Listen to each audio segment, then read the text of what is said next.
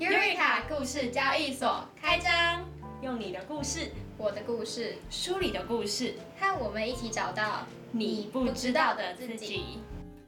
嗨，我是 Nina。嗨，我是 Alice。好，今天是我们疫情之后第一次录音，那因为呢，这次是用线上的，所以其实我们现在是远端连线，都各自在家嘛，当防疫小尖兵。没错，而且我们刚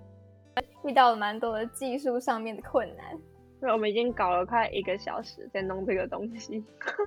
没错，所以大家多多包涵。如果声音上面有品质不好，或者是有一些杂音的话，请大家多包涵。对，那我们还是会带给大家我们一些小心得跟分享。没错，今天是疫情后第一集，那我们要分享的东西呢，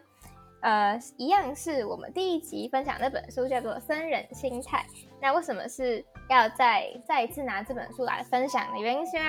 就是在第一集上线之后，然后还有我们就是跟身边的朋友分享了我们自己看这本书的一些心得感想，还有它里面的内容之后呢，就是很多人都觉得是很受用的一本书，那就反应蛮热烈，然后也有很多人去书店里面买，所以我们就想说我们可以再分享一集，就是关于这本书的一些我们对它比较有感的一些内容。那我们今天呢要讲的这个东西我觉得很特别，就是很多人在这个现阶段都会感到有一点点的迷惘，然后可能不知道自己的方向是什么，或是觉得自己没有在做自己可能真正有热情或是喜欢的东西。那今天呢，作者就是告诉我们说，我们要怎么样将自己的专长还有我们的热情结合。那他把这个东西呢称作叫做法律的法，然后对法律的法，然后呢他在范文里面呢叫做 dharma， 然后这个词呢就是很酷，作者把它定义是天赋跟服务的结合。就是他说呢天赋就是在范文里面还有自己的热情跟技能，是这两个东西的结合。然后呢服务的话就是你要去了解这个世界的需求，然后无私的为他人服务。然后他就说，当你把你的天赋、热情跟世界的需要连接起来的时候，然后你把这个东西当作是你人生的目的，那你这一生就为那个东西去活的时候，你就是活在你自己的法这个东西里面了。我觉得听起来超玄的。对，那其实作者在书里面有给大家一个小公式啊，他就说热情加专长再加有用，那就是你的法。什么意思呢？作者后面又说如果我们平常只能在别人赞美自己工作表现的时候才可以感到兴奋，那就表示其实我们自己本身对这个工作是没有什么热情的。但如果呢我们平常在做这份工作或做一件事情的时候，我们沉浸在自己的兴趣还有这项技能里面，就不会因为想要得到别人的回应而去做这件事情，那就表示就是我们是真的对这件事情本身就有热忱的。然后他就说热情、专长还有有用这件事情是就是缺一不可的。那要怎么去做到这件事情，作者也有举他自己的小例子。因为呢作者他其实就是之前有到印度去出家过，就是呢他其实是一个英国商学院的高材生这样，但他有一天就突然就决定就出家去了，为了求一些心灵上面的平静这样。对，然后呢出家个几年之后，他就觉得他想要把他从道场里面学到的这些东西带回我们的现实生活，然后分享给更多人。所以呢他就进到一间大公司里面去上班，那个算是他的专长嘛，但是他的热情其实是想要跟大家分享他的这些一些心法。所以呢他就主动去跟老板说，老板，我想要举办一个演讲，然后分享这些我的这些心法，不知道可不可以这样子。然后呢老板也答应了，所以呢他就真的举办了这个上千人的这个演讲，然后成功的把他这些有用的一些心法告诉大家，然后也获得了很大的回响。所以呢他也结合他热情、专长还有有用这件事情，然后所以就更开阔了他之后想要可能出书，甚至开 podcast， 然后跟大家分享他的这些东西。我觉得这就是他的法吧，就是他因为自己有看到自己擅长跟热情的地方所在，然后主动去跟主管争取这个机会，然后就更确信说哦，这就是他自己的法这样子。哦对，而且就是这阵子啊，因为疫情大家在家不都一直玩 Instagram， 然后就都会有那个残酷2选1，然后超常看到有一个问题，超常看到有一个问题是你要做你很喜欢的工作但没什么钱，还是要做你不喜欢的工作但是有很多钱，然后大家的这个问题意见都就是各半啦。其实这个问题已经从以前到现在就是一直会被问，就好像每一个阶段都会被问一次，但每个阶段的回答可能都不太一样，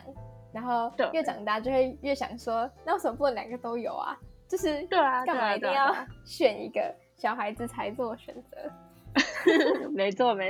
那我觉得这个梳理给我们的一个小启发嘛，就是我们可以主动争取去创造这个机会。那我觉得就像是我们现在在录这个 podcast 应该也算是一种主动争取嘛，就是可能我们一开始有一个想要跟大家分享的东西，那我们可能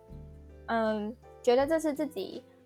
有热情的地方，但是我们可能不知道怎么样去实现，那主动争取去提案，然后参加自主学习计划，然后并且获得就是可能相关的资源啊，或是一些师长的支持呢，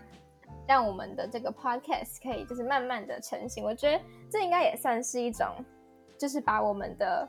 热情跟就是主动争取一个机会，然后让这件事可以实现的一个过程。对，而且在这过程中感觉其实我们也有慢慢学到蛮多东西。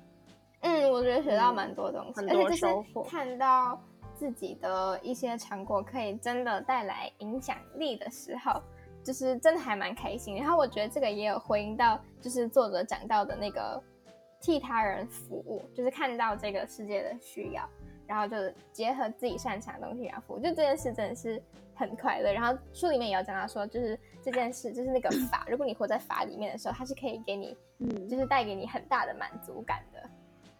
而且上次还会常常有一些同学会在他们的 IG 上面，然后就分享我们的节目，然后甚至打一些他自己个人的感想，然后就觉得哇，就真的会有人认真去听，然后甚至也会有我以前的好朋友他说他做了满满的笔记。我就觉得哇，又惊又喜，哇太认真了吧。对啊，就是做这件事是真的会让自己很开心，又可以是就是自己喜欢的，然后又分享给别人，就真的很开心。而且关于主动争取还有自己创造机会这件事情，我也可以分享一个小小的经验。因为之前大概前几个月吧，我就接到一个之前跟我一起打商业竞赛的朋友，他就打电话来，然后就跟我说，他问我说他该不该再去参加一次商业竞赛这件事情。他说这是一个很难得的机会，然后他也不确定自己在下一个学期也能不能找到这么好的机会，能不能再找到一件事情做。就甚至也会有常常很多同学都会就是说哦，我是不是应该要现在就一定要去做某一件事情，这样子会不会我就没有其他机会了。然后那时候我也想超久，但是我后来得出了结论，我是跟他说其实机会永远就是多得不得了，或者是甚至就是应该说有非常多的管道可以让我们去得到很多资源去学习，还有就是有时候也是我们可以自己去主动创造这个机会，就像我们现在自己参加这个自主学习计划，也是我们自己去争取这个机会，自己创造出一个东西，也是一个选项。而且就是我觉得在做的过程中也或多或少会有学习到很多东西，这应该也可以就是讲到说我们到底为什么要学习，就是可能在高中的时候我们就会觉得学就是为了要考试，然后考一个还不错的学校，对，然后也都会有人帮你就是规划好说哦你要学什么什么什么，就是所有要学的东西都是别人帮你安排好的。但是就在大学的话就还蛮不一样，就是选课也可以自己选，就算还是会有必修，但是其他的课你都可以自己来安排，然后也可以像就是我们现在一样，或是像去打一些商业竞赛啊，参加很多不一样的活动。那学习的选项其实是非常非常多元的，然后在学习背后的动机就是你到底为什么要去学这个，感觉就是你真的要透过一一的去尝试，然后找到你自己真正喜欢的东西，也就是书里面讲到的那个热情的部分。嗯哦，而且你不觉得其实常常在国中的时候，老师会跟我们说考上高中你就可以哦谈恋爱啊轻松一点，然后考高中要考大学的时候，老师就跟你说啊大学你就爽了啦，但其实根本才不是这样子，就是我觉得人根本就没有人应该说一直都在进化，一直都要有学习的这个动力。然后我自己也觉得是到了大学之后才更了解学习的意义是什么，对吧？就是可以真的去找自己喜欢的东西是什么，然后有时候学习到知识真的可以变成你的力量。嗯，而且就是我觉得就是要保持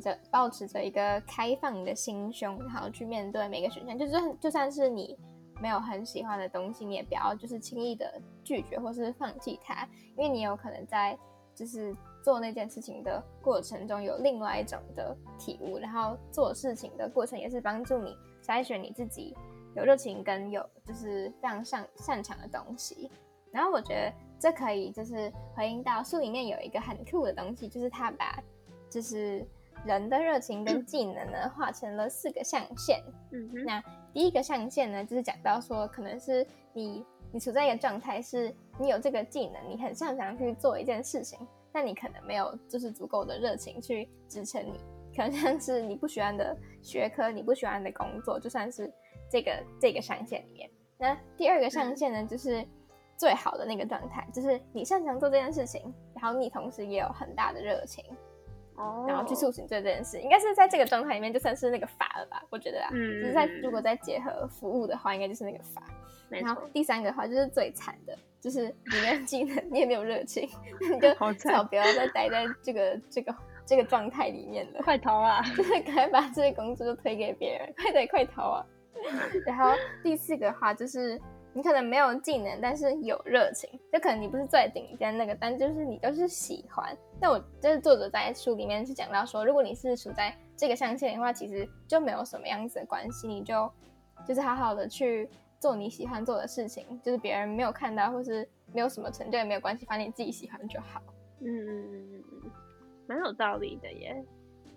感觉那个刚刚那个第一象限呢，就有点像是你领高薪但是就是